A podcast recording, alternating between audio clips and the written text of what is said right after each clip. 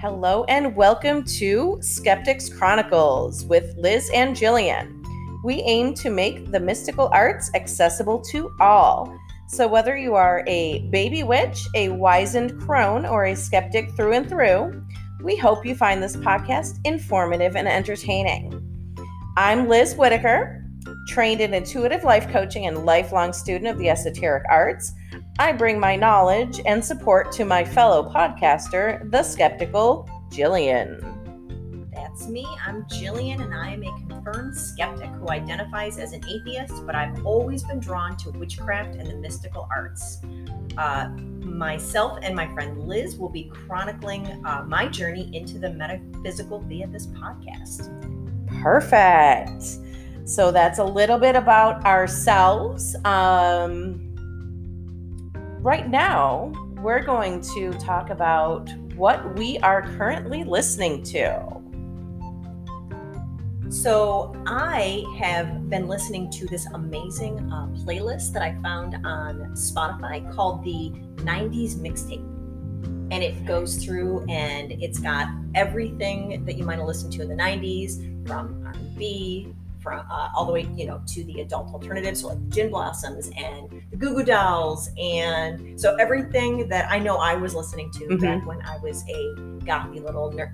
I wasn't gothy. I was grungy, grungy. Um, listening to back in the day, and it and it, takes me back, and it's been fun to introduce that music, um, to re-listen to it myself, but then to introduce my 13-year-old to it. So, basically, what we would hear at Wegmans now when we're grocery shopping. That's really unfair of you, Liz, to kind of Hey. call us out like that. I mean, uh, yeah, fair because you're calling yourself out too, but damn, right? Gen X recognizes Gen X. Why? It just went too fast, man. Like, I don't want, I don't want to be in the produce section, you know, jamming out to. Not, of course, Hey, jealousy. Do you want mozzarella and some crocus ham? Like, no, I don't. I, So- I want to go back to my 20s, please. That's what I want. Speaking of the 90s, mm. what I've been listening to this week, I've been listening to the Crow soundtrack. It's one of the all-time best soundtracks ever. One of the things that the 90s was really good for was solid soundtracks. Yes, yes, It's an art that I feel has been lost. yeah. I would say I loved a lot. So I love the Crow soundtrack. I love the single soundtrack. I love the soundtrack from "So I Married an Axe Murderer." That was one of my favorites. Back Yes. in the days. yeah, those were pretty amazing. And all of these movies, the movies themselves may have been forgettable, but those soundtracks were solid. And Wayne's World soundtrack, that Oh was gosh, yeah. ushering in the 90s. Um, But The Crow is not one of those. The Crow, No. the movie, was and is amazing, and the soundtrack, holy moly! absolutely. What is your favorite song on the soundtrack? So I'm going to say the Cure song, so Burn, when it opens, because it has that, like, it puts you in the mood immediately. So just from the, those first notes of that song, just really puts me in that mood. Um, I'm a gothy, angsty teen. Um, I am packing my backpack for a my school backpack, not like a I'm not hiking, but I'm I'm going to the I'm going to the cemetery. I have my my Walkman. Oh yeah, nice. Yeah, yeah, and I'm ready to go. Um, also, Dead Souls, Nine Inch Nails. So that Joy Division cover in there, that's another favorite.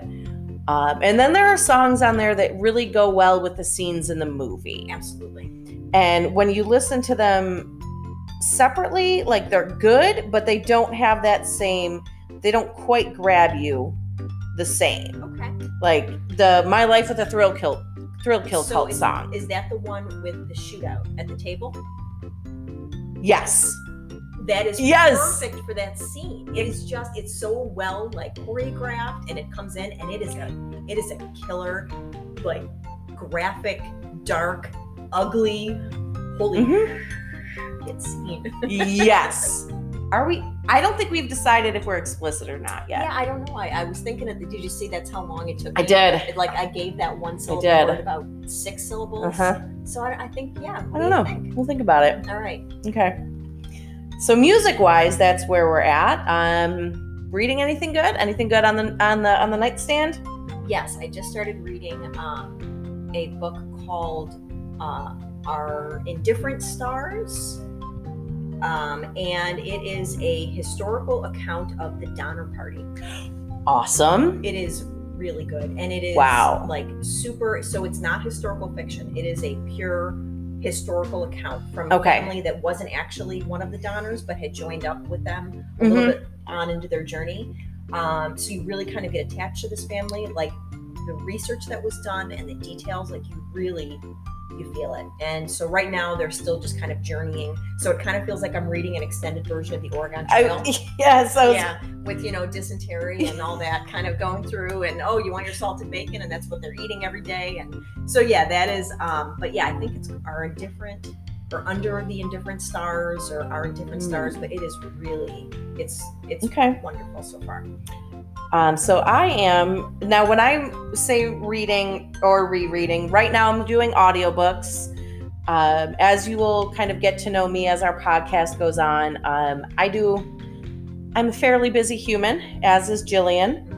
Um, I love audiobooks, and right now I am re-listening to the Sookie Stackhouse series. I am up to Dead in the Family. It's Charlaine Harris. That's Charlaine. Harris. Yep.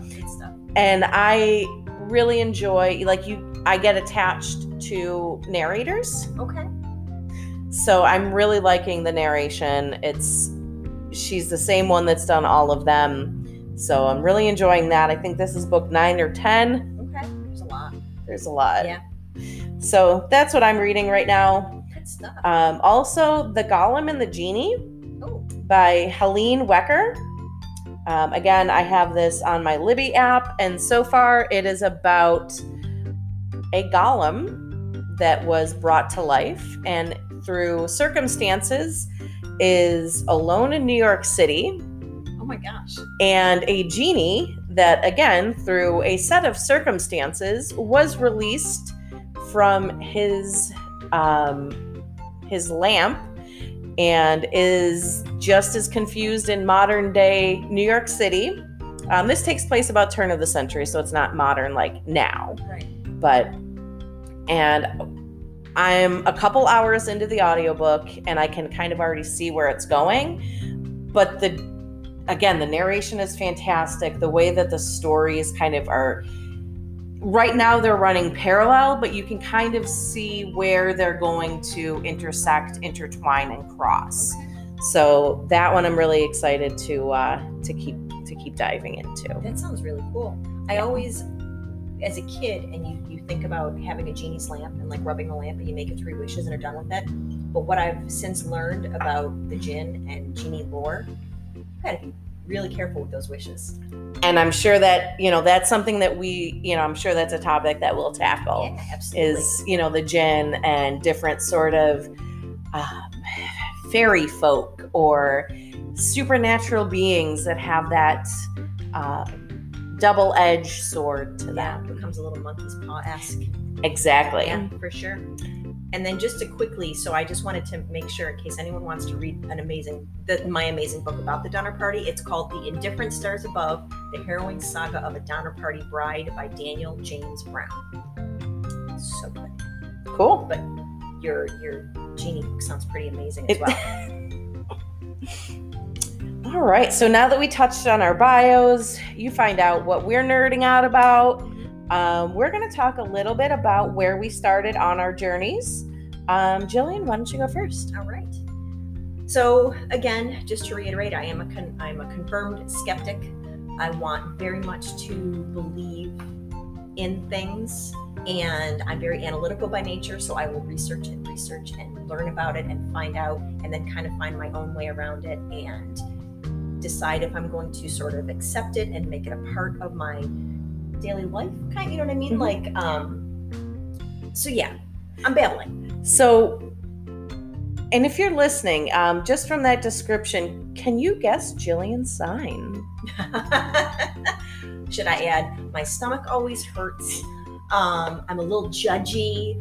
Um, yeah, Uh-huh. and analytical to a fault. So yeah, I feel like oh, it's good to like Right, right. like, Yes. that She- could be the first. Yeah, giveaway. She, uh, oh, I want to say it though. I want to tell them. All right, you can. I mean, most most the folks that know. Oh, they No, know. If you know, yeah. you know. Um, Jillian is Virgo. mm, Continue. Yeah. Virgo, I hit that hard. Yeah. Even though I'm an August Virgo, which is supposed to be different from a September Virgo. Is that accurate? It's true. Yes. Right. Yes. Because then they, the, you have the Decans, which are the little. Oh, I know, right? so the, a Decan is the 10 degree slice of pie in the 30 degree zodiac sign pie. That's how I describe it. okay. So yeah, we'll get into that when we talk about tarot in a Oh. couple episodes. Love it. So yes, I am a um I'm a Virgo. It's Mhm. there's I can't deny it. You know it if you look at me or if you talk to me for, you know, 30 seconds. Um so in addition to being a skeptic who um wants very much to believe and learn, um I have always been fascinated by horror and the supernatural. That has always been sort of from the time I was itty bitty right on through. Um, I fell in love with ghosts and ghost stories at a very early age. And while searching for haunting tales at my local library after running out of and just devouring every book I owned, um, I came across the medical metaphysical section. Um, and this was at the Reinstein Library in Cheektowaga, right on Harlem. I'd ride my bike there every day. So I came across this metaphysical section and found it just absolutely fascinating. I filled my backpack with as many witchy volumes as I could carry and huffied those bad bears right home to spend hours discovering their secrets. I then take my like childlike interpretation of what I'd learned and I tried to put it in practice. So, um, didn't always go well. I didn't really know what the hell I was doing. Um, but one thing I did do I would try to hold seances in the windowless bathroom of my Catholic school's gym cafeteria. So Your Catholic school? my Catholic school. So I Okay. had my uniform, which was lovely shades. It was a sky blue button-down Peter Pan collar, a uh, navy blue and gray plaid jumper, um, very delightful sweater tights, little probably some cute kid orthopedic esque loafers. Ugh.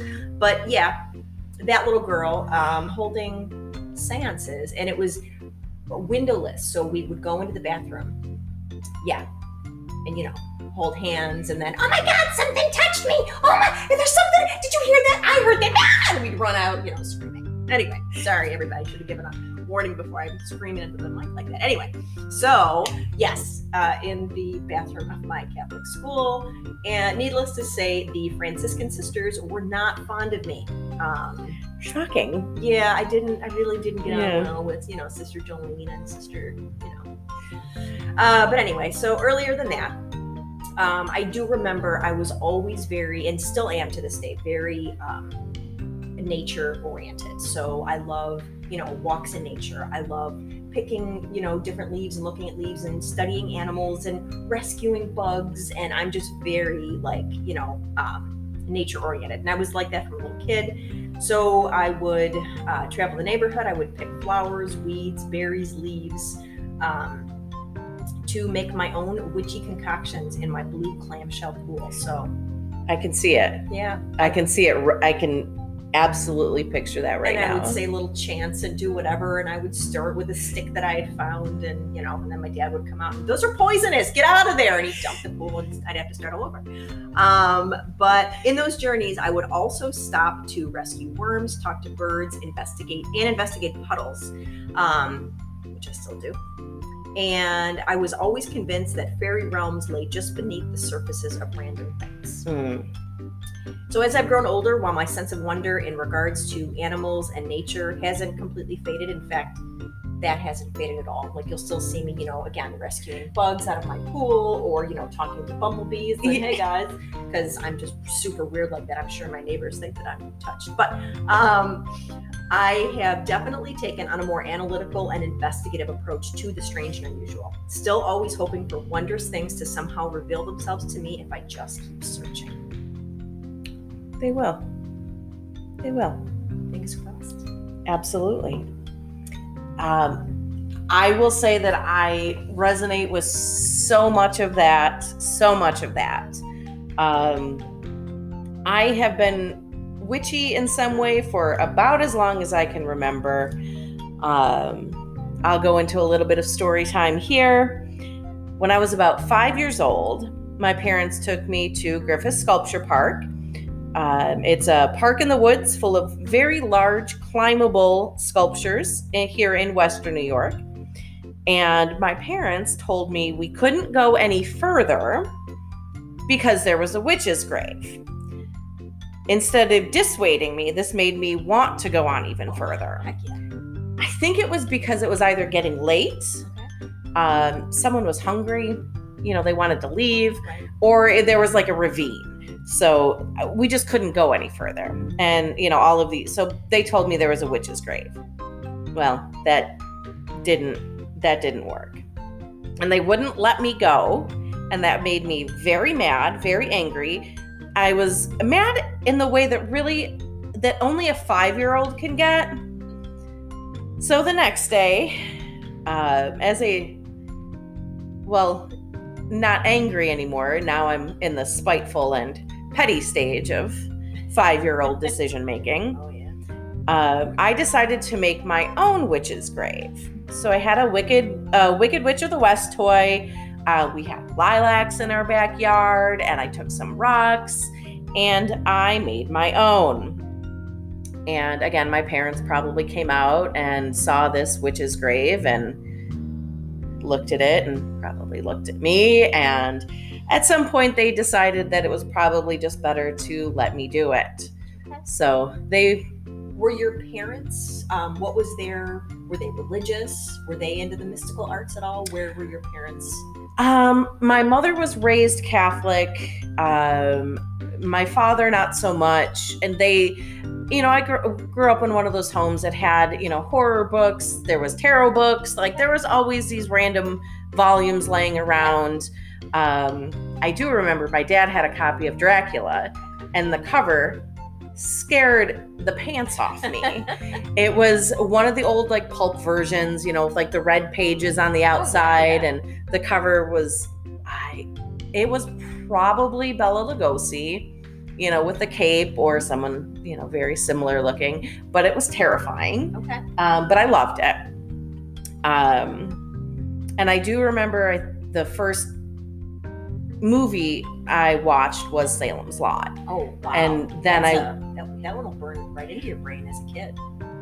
I remember leaving the window open, you were a brave kid. and my mom was like, Why? And I was like, Well, so the vampires can come in.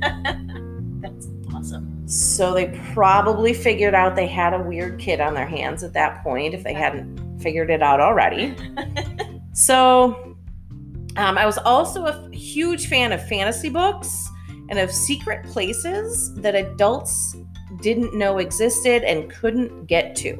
So again, you know, like you with the fairy realms and the portals to different worlds. Yeah. That was a huge part of a lot of the the books in the series Sure. that I read. Did you ever read those um, Which Way books? No. The where you pick the different options. Oh yes, yes, yes. So yes, one yes, of the yes. openings of the like you would go to the back of the closet and you would knock on the closet wall and it would open the other world and you'd go in there. Like those were like the Like the- be all. Yes, like the, the choose your own adventure. Did you, that's it. The choose your own adventure. I Yes. was like, I was like every which way. It's not really, but yeah, you got it. We got there. we got there. Um, so all of these places that adults couldn't get to. Uh, like you, I scrubbed my my small town school library for all books about ghosts and witches. Um, I think I did a, a book report on the Salem witch trials. Um, I also went to my small town library again, walking there and getting as much as many books as I could. Um, I took them to a sleepover, and I was like, you know, the other girls, you know, the the teenage screeches or preteen screeches, I should say, wanting to listen to pop music and you know look at magazines and and I said, oh, I I have this book and I pull out this huge, thick tome of ghost stories or, you know, the Time Life books, Mysterious Places. Those were amazing. I don't think I got asked back to uh, a sleepover then. You know, that's something we had to deal with. And, and you know, we did. We made it. We grew up. We survived. We we, we found our people. We we did. it was, we it was have. tough back then, though. yeah, yeah. Yes. Someone, someone like me, I've got my mystical arts book. You don't want to seance with me? Why? Are you afraid of me? Oh, you, where are you going? Come back. Come back. Bunnicula Oh, and was one of my favorites.